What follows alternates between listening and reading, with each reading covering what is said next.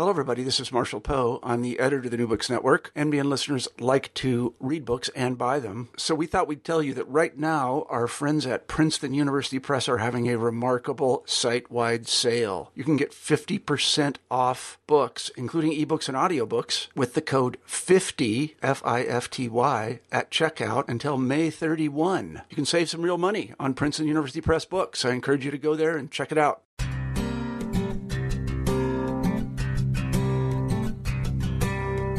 Hello and welcome to New Books in Biblical Studies. I'm Michael Morales, your host. Today's program will be speaking with David W. Stowe about his recent book, Song of Exile, The Enduring Mystery of Psalm 137, published by Oxford University Press in 2016.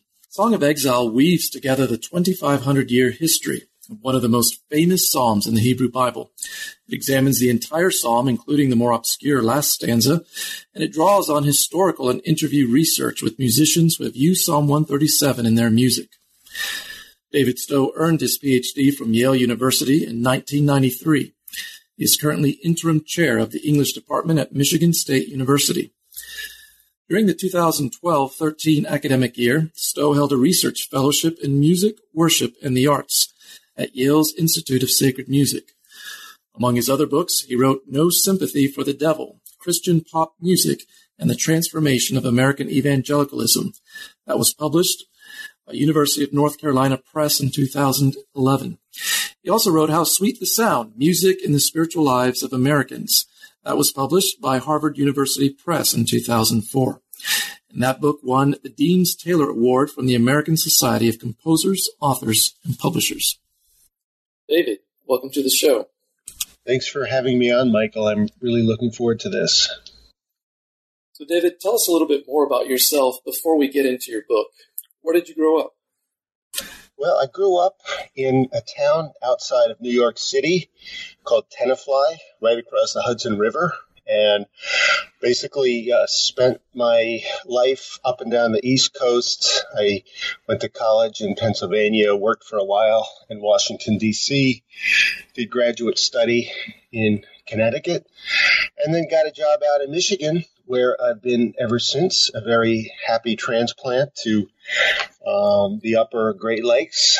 Um, so I um, am a musician. Um, my my uh, research and teaching and uh, scholarly writing has been mainly about music. Uh, started out writing about jazz and have moved into books on um, uh, religion and music, sacred sound of various sorts. Uh, but I continue to be a musician. I played drums and saxophone. I just played a gig last night.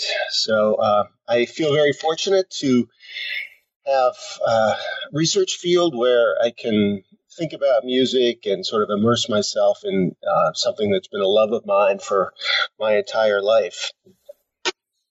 Now, what first sparked your interest in the Psalms and in Psalm 137 in particular?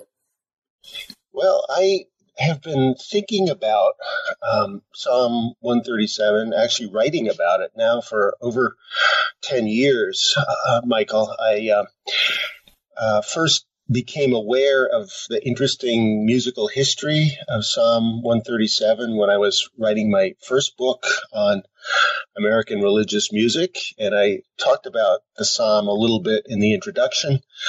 Um, and came back to it a couple years later. I was part of a team that was pulled together um, to work on a book on religion in the Caribbean, religion and music in the Caribbean. And this was a, a project uh, pulled together um, by the founder of the Black Music Research Center in Chicago.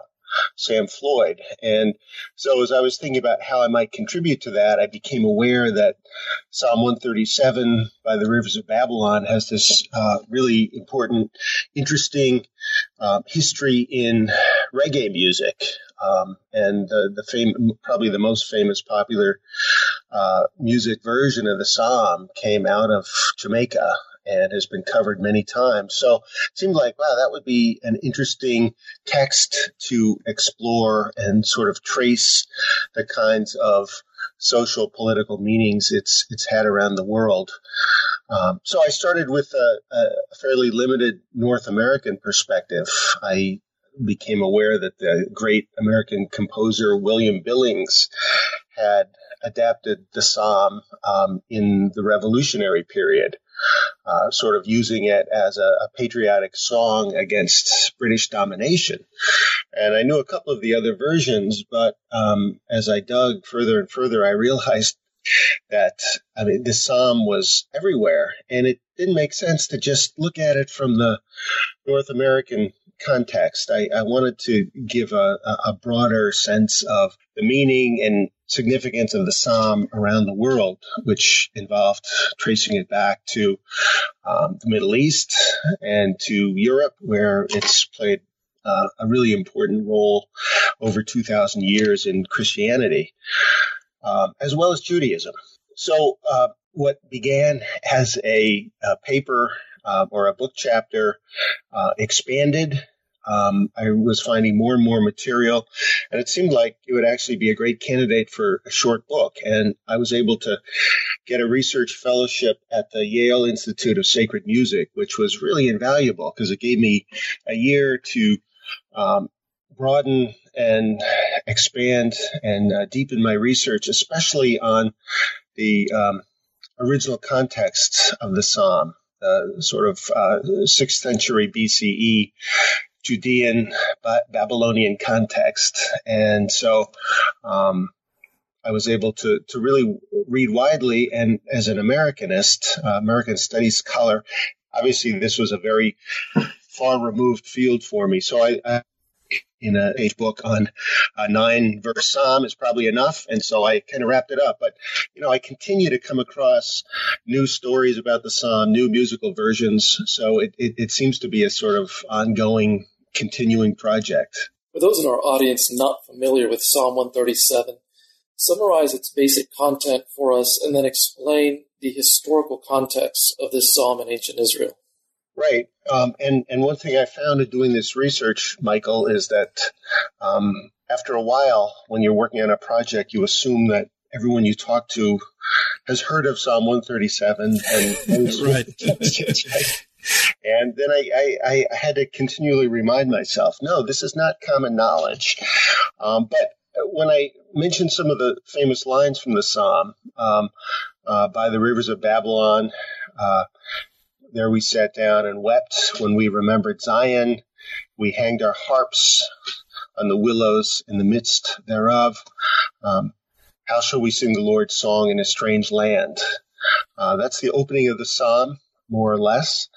And so it's the only psalm out of 150 um, Hebrew Psalms, which has a particular setting, a particular time and place. Um, um, other Psalms refer to various historical events, but in in a more generic sense. You don't have a sense that they're being placed at a particular location. But Psalm 137 is. It's it's narrated uh, the the opening uh, by a river in Babylon, a, gr- a, group of Judean captives who are mourning and are being taunted by their captors, the Babylonians who are taking them into exile, who um, ask them, you know, um, sing us one of the songs of Zion you know, a sort of taunting uh, request. And the Judeans asked themselves, you know, how can we do this? How should we do this? Should should we even sing? So the events are, are very historically specific. Um, the Babylonian captivity stretched over about a 50 year period. Um, there were actually three uh, exile uh, movements of Judeans taken from the area around Jerusalem and taken up to Babylon, which is off to the, the northeast. Um, and so this was part of um, a move by Babylon to uh, create a, a, buffer state between um, its own position in what is now Iraq. Okay, that's that's where Babylon is, Babylonia. Um, and so they had an interest in uh, Judah as a territory which was adjoining and could create a kind of buffer zone between uh, Babylon and Egypt. Um, so they didn't really have great designs on the territory. Um, but there was resistance from the Judeans. Um, the, the Judean uh, kings uh, basically resisted this this kind of subjugation, um, and so uh, various contingents of uh, royals and priests and other social elites were taken from Jerusalem to Babylon um, in three different waves and um, basically taken into the court of Nebuchadnezzar. Uh, so they were not treated poorly. Uh, they were just um, it was part of the strategy of keeping keeping the enemy or keeping the potential enemy close.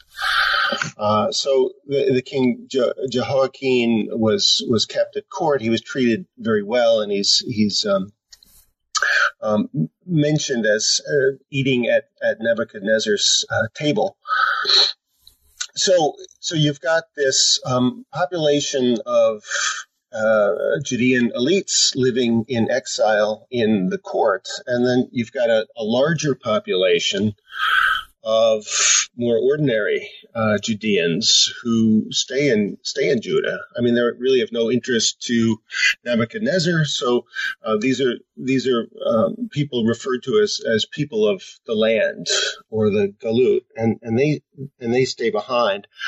Um, but there's continuing resistance. Uh, and an, another king in Jerusalem basically uh, refuses to um, accept Mesopotamian domination. And finally, uh, Nebuchadnezzar has had enough uh, and goes in and um, lays conquest to Jerusalem and uh, destroys the temple and puts um, the, the, the king and his sons to, to death, and so this is this is a more sort of uh, uh, harrowing uh, destruction, and so so this is the the memory that is um, is referred to in the second section of the psalm, um, the the sort of uh, nostalgic longing for Jerusalem and this sense of uh, great violence uh, visited on the sacred space of the temple. So, as your book title suggests, this psalm is a song of exile, of people longing for their homeland. Is there any hope in this psalm as well?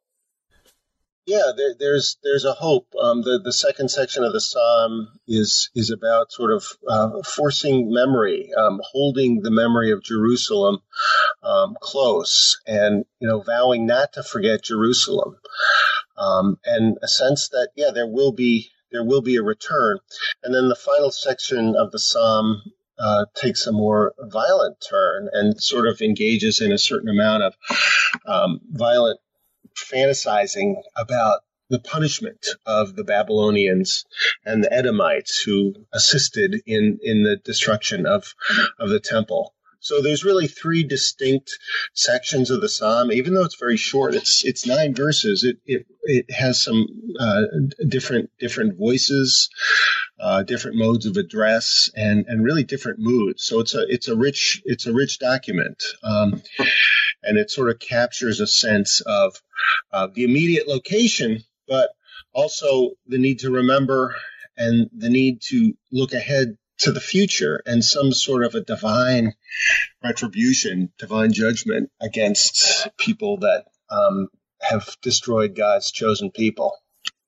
Your book is divided into three major sections history, memory, and forgetting. And those are the three movements you find in Psalm 137. Yeah, that's right. I, I decided to to divide the book up that way, and I was inspired by the um, the great French uh, philosopher Paul Ricoeur, who whose last book was uh, called His Memory, History, and Forgetting. And um, I sort of I, I, meditated with that book and, and sort of thought about um, the the different uh, sort of categories of experience that the psalm captures. And so the, the first section of the book, part one, um, deals largely to lay out the historical context of what's happening in uh, Babylon and um, around Jerusalem and what different books of the Hebrew Bible say about this experience. And it's it's sort of amazing how much of the Hebrew Bible is really influenced by, is really a kind of response to the trauma of the exile. So that's um, that's in part one um, under the uh, under the title of of history. Um, second part, memory, uh, deals with this oath of memory. Um, that the psalmist takes to, to not forget Jerusalem.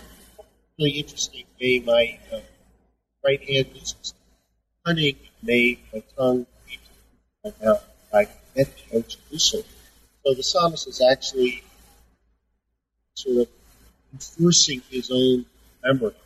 Okay, um, and it's an interesting concept because the evidence um, from the Hebrew Bible and elsewhere really shows that uh, the Judean elites up in um, Babylon were, were not really treated badly. And if anything, there was a kind of danger of assimilating and losing this uh, connection to um, the homeland. And, and so there's, there's a sense, there's a kind of division between uh, Judeans who, who stayed behind, who uh, looked with, with some disfavor on the elites who seemed to assimilate up in Babylonia. So the issue of memory becomes very important. And then the third section of the book, um, uh, forgetting, uh, really deals with the the issue of you know what what do we do with the violent rage that comes out of these sorts of historical uh, traumas.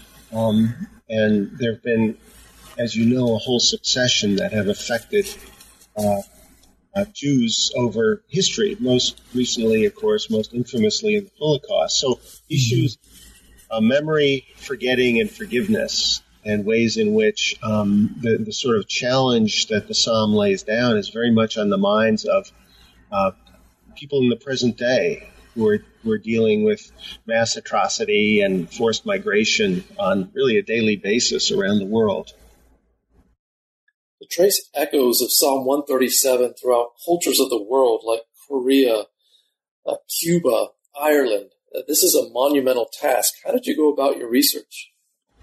Ah, well, it's yeah, Michael. It's it, it, it was a it was a great experience in the, the sort of cumulative riches that come out of a research project and, and the sort of body of of scholars that are out there who um, you know, know bits and pieces of of, of the Psalm 137 story, no bit, you know, musical examples. Um, and so over this period of 10 years, you know, as I was the beneficiary of all sorts of helpful advice um, from other scholars, from ministers, from lay people who, who knew these songs. Um, and of course, the, the riches of the internet make this kind of research a lot more in, a lot more um, accessible and convenient.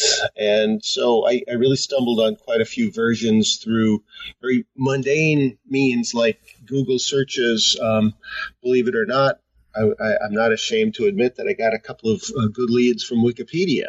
You know, exactly the kind of source where you know people people weigh in, and you're likely to hear from from someone who might not have any scholarly publications, but they have uh, a, very interesting sort of um, anecdote or a, an obscure reference. So, um, as far as tracing it through the different national and, and ethnic groups,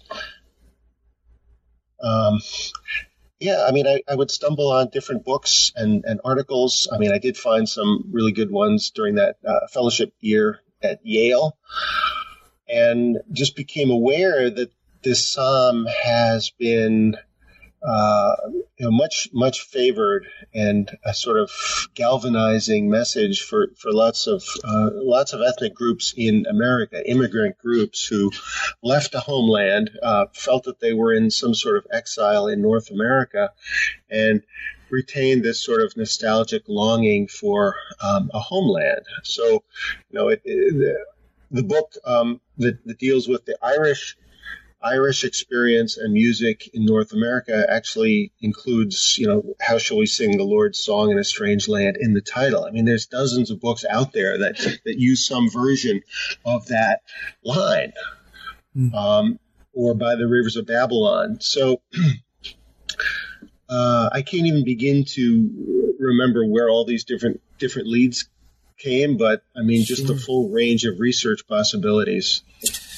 David, you mentioned in your book how some have drawn analogies uh, to the Cuban exile, to give one example, and that seems especially relevant in as much as Fidel Castro has recently died. Can you discuss that comparison for a moment?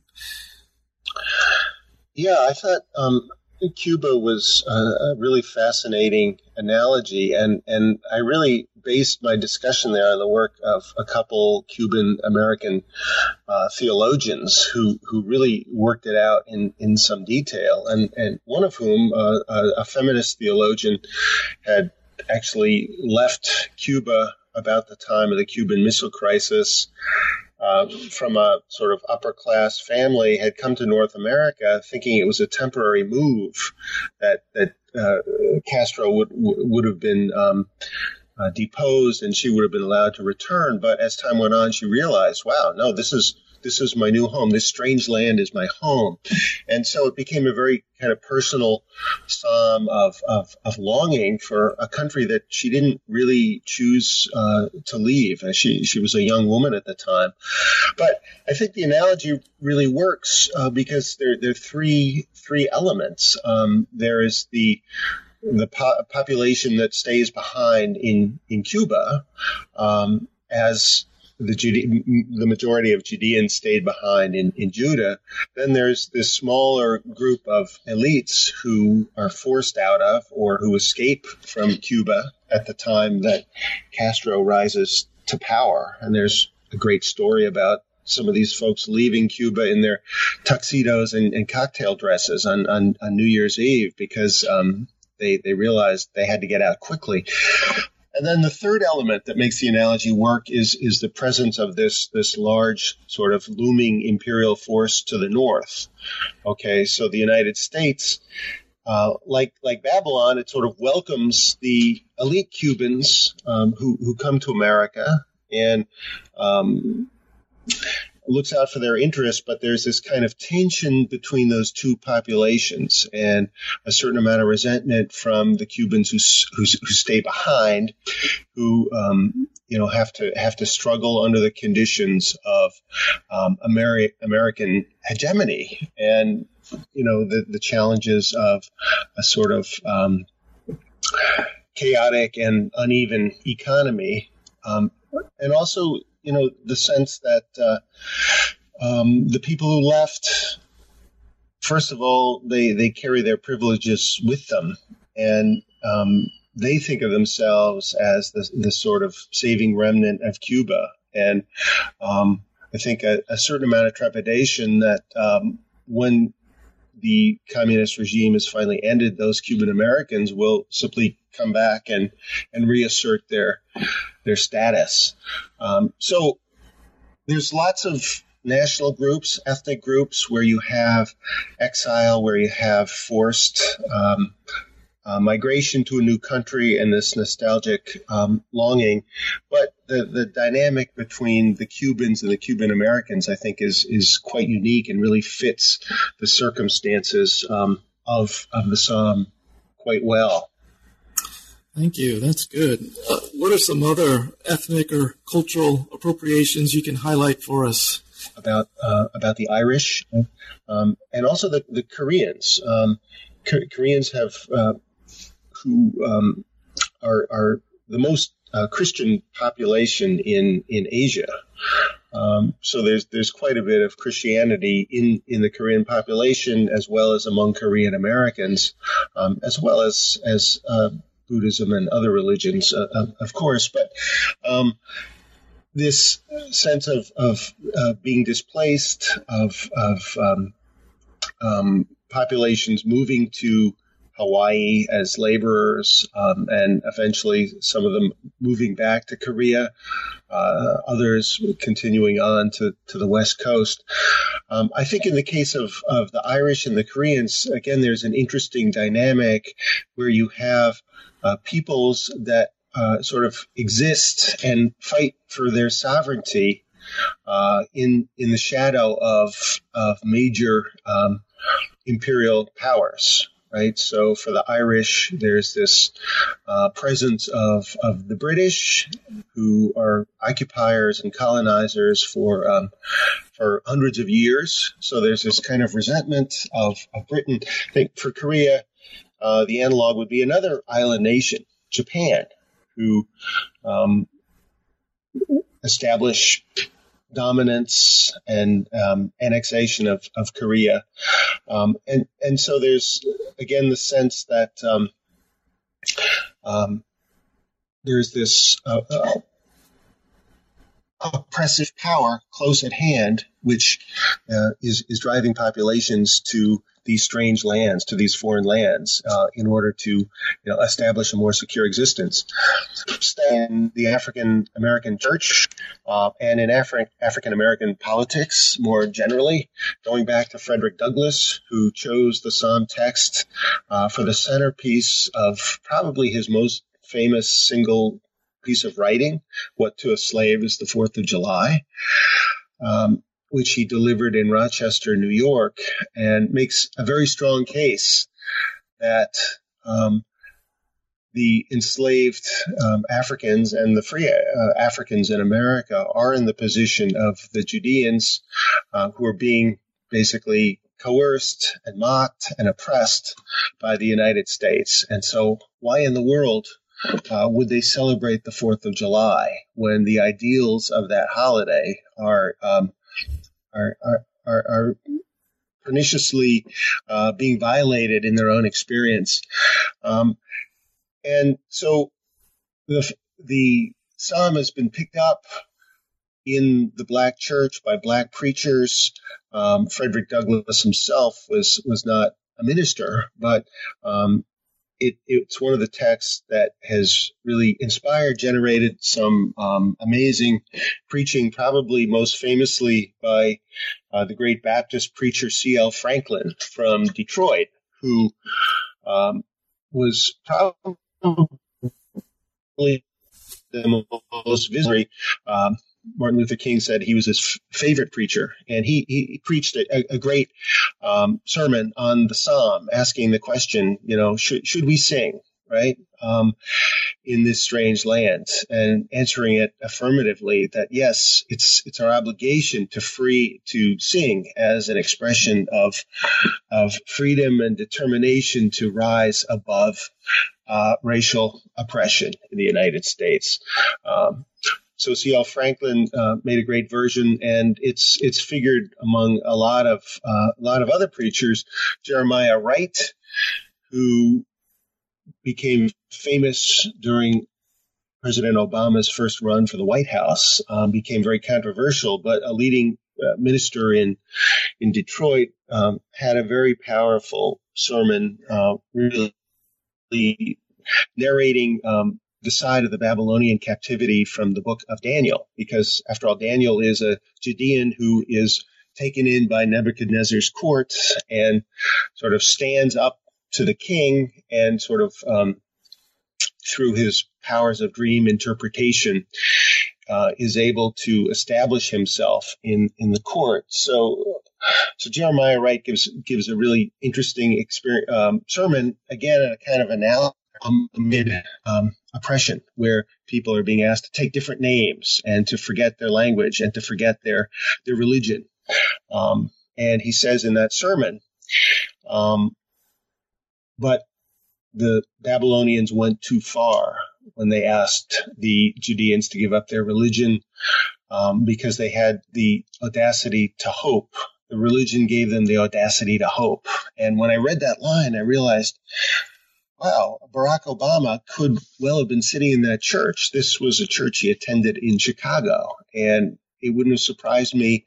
I wasn't able to confirm this, but um, that that phrase, the audacity to hope, lodged in his memory at that point. and um, of course that became the title of his his second book.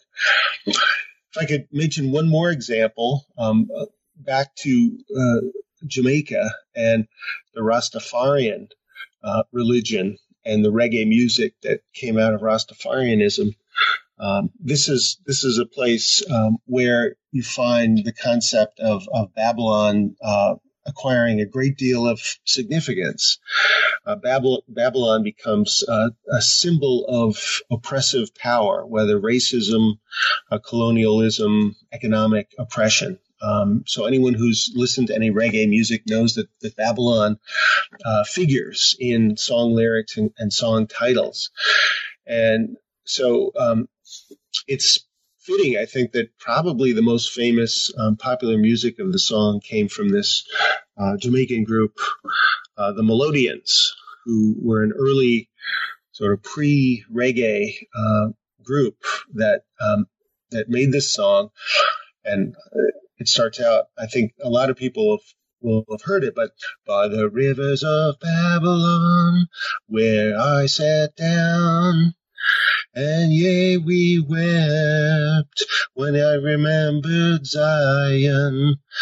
Okay, and it goes on from there. Um, so that's uh, that's a song that uh, found its way into the soundtrack for uh, "The Harder They Come," the great um, uh, reggae, uh, great uh, film starring uh, Jimmy Cliff, uh, who plays a sort of Rastafarian bad man in, in Jamaica. And that film really, uh, I think, helped create a, a national audience for Americans for for reggae music, and um, so I think that was the first glimpse and the first um, sounding that lots of young Americans got of, of this new musical form.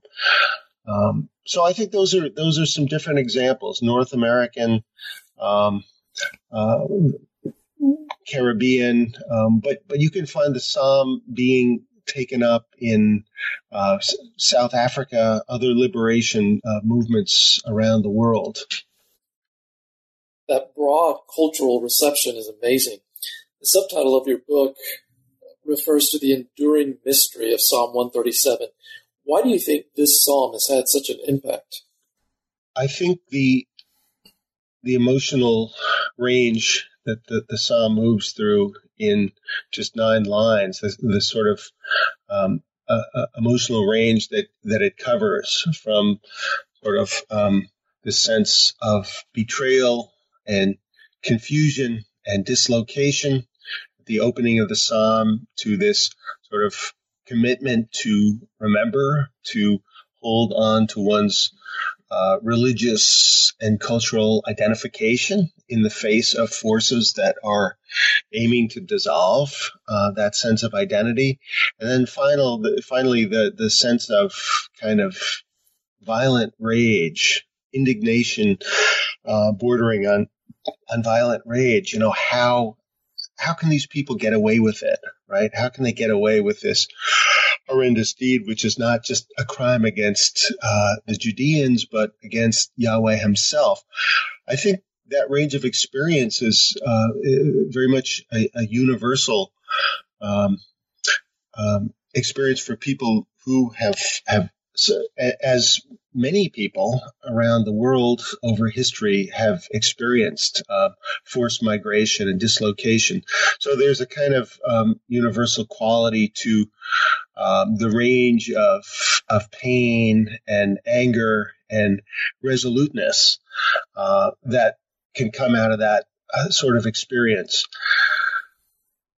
So I think we live in in the age um, of of migration and and exile. Um, we're seeing this in Syria and, and Turkey and northern Iraq. I mean, it's um, it's a huge uh, historical force that that's changing the world from Europe to North America, and so.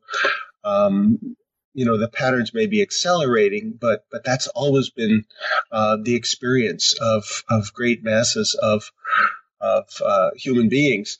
But the other thing about the psalm is it's it's got some beautiful, memorable lines. Um, you know, by the rivers of Babylon, we sat down and we wept when we remembered Zion. Okay, so a, a very very clear image. Um, um, how shall we sing the Lord's song in a strange land? Right. I mean that that one line itself, I think, captures in, in a very poetic metaphor um, the sense of um, struggle at holding on to one's identity, one's sense of a homeland um, in a place that seems to be pulling one in a completely different direction. Um, and that's a sense of a dilemma about, uh, you know, do we accept the new conditions? Uh, do we sort of look to the future and this new existence, or do we look back to the past? Um, and I think that oscillates, right, in, in mm-hmm. people's experience. In your epilogue, I thought this was interesting. You note the hope offered by the subsequent psalm, Psalm 138. Can you give us maybe a word on the relevance of Psalm 138 for some of these themes that you trace in Song of Exile?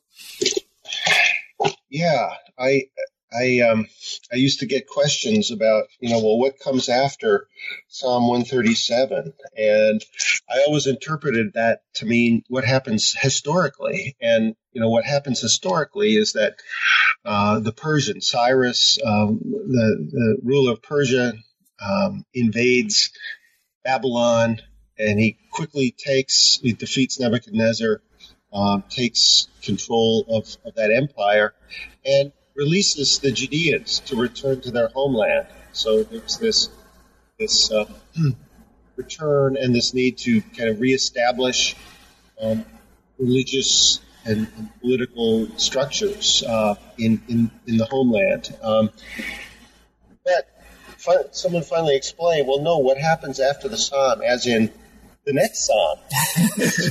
so I, I, finally caught on there. They were asking about Psalm 138, and you know, it, it's the the psalms, as as you know, Michael, have um, a range of emotions from you know absolute uh, you know, jubilation and um, sense of of an immense gratitude towards God, a sense of of triumph, um, to psalms that really explore, you know, the, the, depths of, of human suffering and alienation and and, and misery. Um, so I thought it was interesting after a, a psalm that ends uh, with this very striking image of blessed shall he be who da- taketh and dasheth the little ones against the stones, meaning the, the, the infants of Babylon, that you have an opening line. I will praise thee, O Lord, with all my heart. Boldly, O God, will I sing psalms to thee. I will bow down towards thy holy temple. For thy love and faithful, faithfulness I will praise thy name. For thou hast made thy promise wide as the heavens.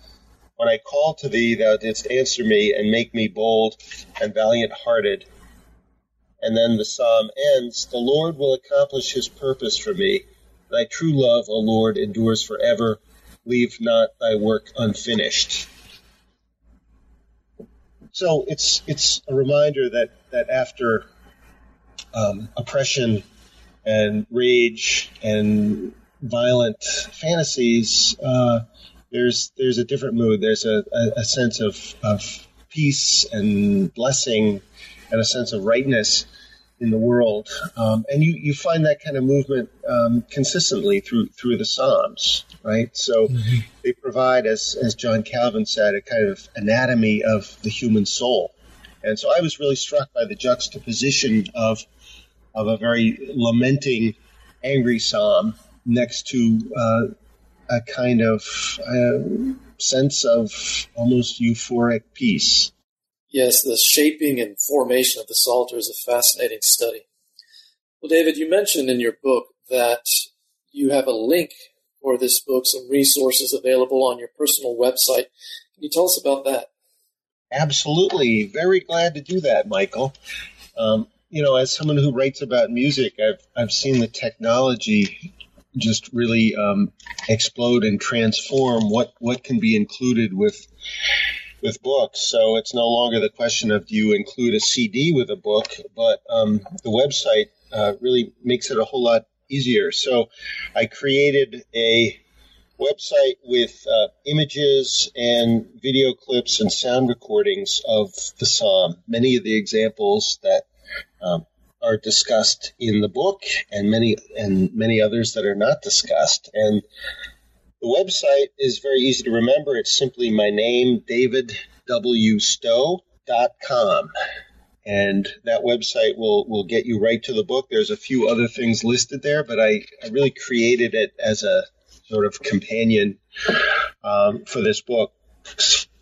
So it, um, find those materials, and they're organized according to the three parts of the book, so you can you can follow the the logic of the examples. Excellent. Well, David, it's been great having you on the show. Maybe before we let you go, can you tell us about any other projects you're working on? Yes, um, I am taking a, a slight break for the time being from academic, and I'm actually turning to um, a novel that has been on my back burner for several years. I didn't always know it was going to be a novel.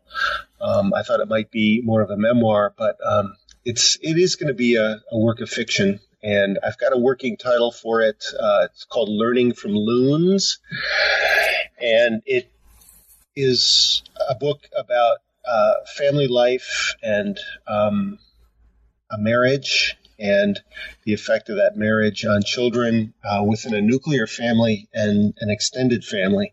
But it's also got uh, some reflections on the the bird, the common loon, which is a kind of I think powerful symbol of lots of things in American culture. Um, but has a, a, kind of special place in, in the lives of, of these characters in, in the novel. So it's been really fun to kind of shift gears and get back to a, a type of writing that I haven't done really for a long time since I became a, um, a scholar.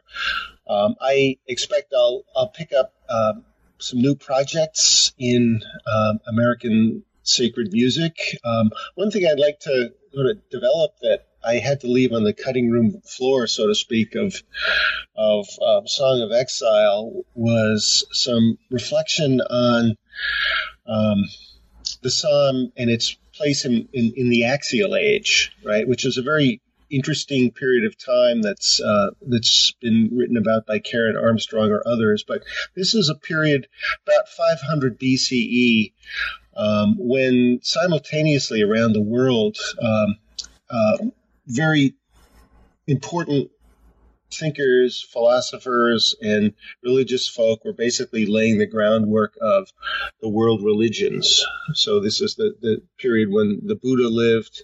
This is when the Greek philosophers uh, were writing. And um, I thought it would be interesting to kind of look at Psalm 137 and the exile more generally um, and how that exile experience uh, example of axial age thinking. So I've got some some good material. Um, it will not be a book, but I'd like to develop into, into some kind of an article. Sounds like you've got good work ahead of you. David, thank you so much for being with us today. Um, my pleasure, Michael. It's been really great to talk to you. We've been talking to David Stowe about his book, Song of Exile, The Enduring Mystery of Psalm 137. Again, that's published by Oxford University Press in 2016. You can find a link to this book on our website. Thank you for listening in. Until next time, goodbye.